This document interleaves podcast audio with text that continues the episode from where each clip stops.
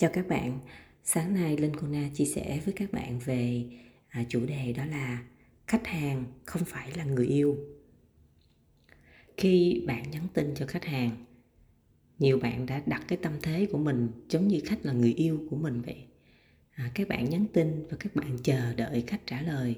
Ủa sao cái người này người ta đã nhìn tin nhắn rồi, người ta đã xem qua tin nhắn rồi mà sao người ta không trả lời bạn? Sao người ta không tôn trọng bạn? Tại sao người ta kỳ quá vậy?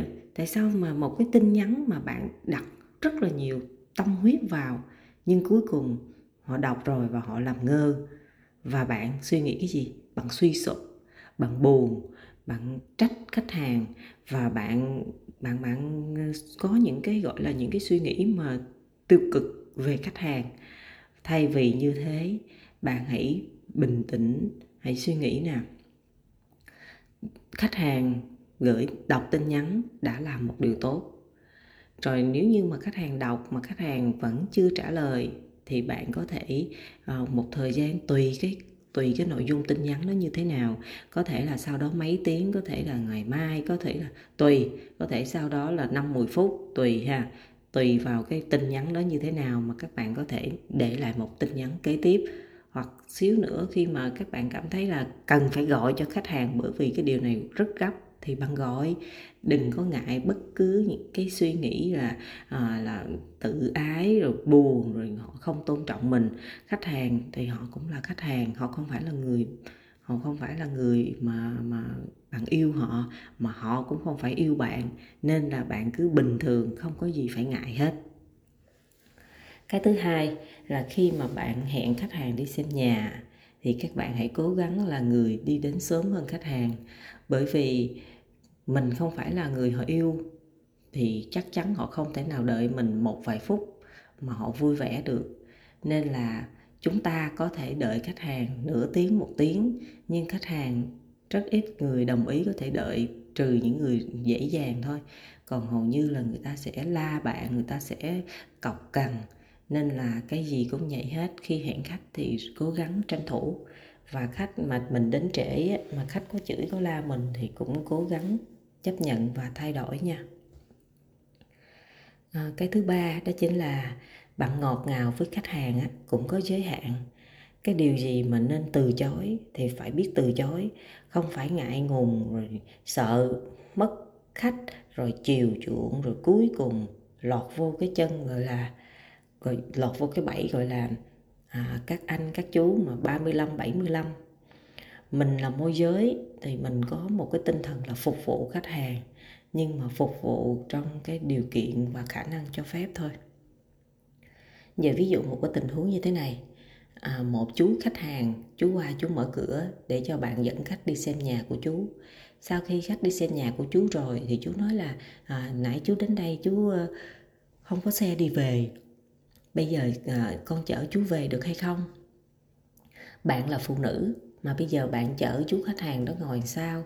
Mà cái đoạn đường thì nó cũng không quá xa. Nhưng mà ở đây nó có một cái vấn đề như thế này. Bạn phải xem có chú đó như thế nào nữa. Thế là chú đó chú lên chú ngồi phía sau lưng bạn. Rồi cái chú ngồi càng ngày càng sát vào. Và chú nói ôi lâu lắm rồi chú không có cảm giác này. Mà giờ bạn ngồi bạn chạy xe mà bạn sợ và bạn sợ, bạn biết là cái cảm xúc mà sợ người khác ôm, mà đặc biệt là một người đàn ông lớn tuổi ngồi phía sau mà nói những câu nói lâu lắm rồi chứ không có cảm giác này rồi abc rồi bạn biết lỡ người ta ôm bằng một phát, lỡ người ta sàm sở bạn thì làm sao? Nên là là phụ nữ nên là mình phải chọn những cái cách mà cái cách đó nó không có đặt bạn vào một cái tình huống là bị dê hoặc bị sàm sỡ dễ dàng và bị động nha. Nên ví dụ như trường hợp chú đó mà chú muốn nhờ mình chở chú đó về mà trừ khi mình cũng đã biết chú này như thế nào, cô chú như thế nào thì khác. Còn nếu mà dạng mà mới mới thì mình nghĩ là các bạn nên có thể là bút ráp cho chú về chứ không thể nào mà lên và các bạn bị những cái tình huống như vậy. Đối với một người đàn ông á người ta sàm dở người ta bóp mình cái thì đã cái tay của người ta thôi. Người ta cảm thấy khoái chí nhưng mà là một người phụ nữ mà bị một người đàn ông sàm sỡ bạn sẽ bị cảm xúc này có tùy có, có những người người ta sẽ bị ám ảnh suốt cuộc đời. Nên các bạn hãy cố gắng tránh hạn chế tối đa nhất có thể rồi những lúc mà các bạn đi vô nhà mà các bạn bị khách hàng dê nữa kìa ở đây mình sẽ nói qua một cái podcast khác nha. Và vấn đề thứ tư vấn đề thứ tư đó chính là chúng ta làm môi giới á, thì chúng ta cũng là một cái nghề mà chúng ta kiếm sống không phải là cái nghề mà để chúng ta bị người khác sử dụng. Chúng ta là một trò chơi trò giải trí hay là mua vui.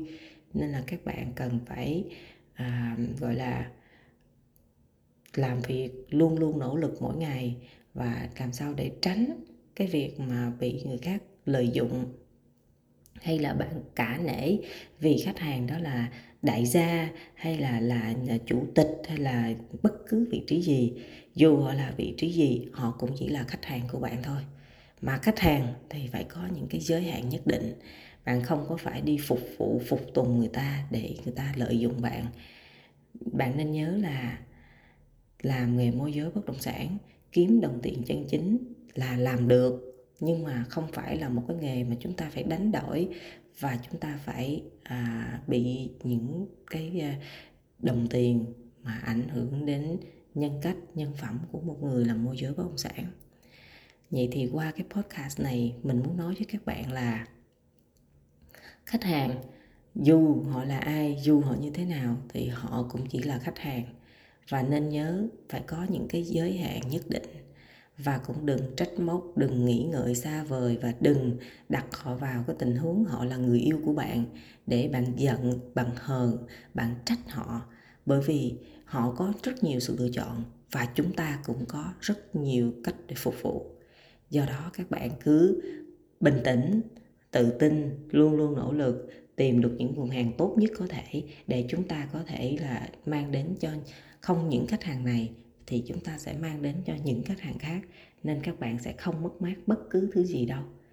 Nha các bạn, chúc các bạn có một ngày mới thật nhiều may mắn.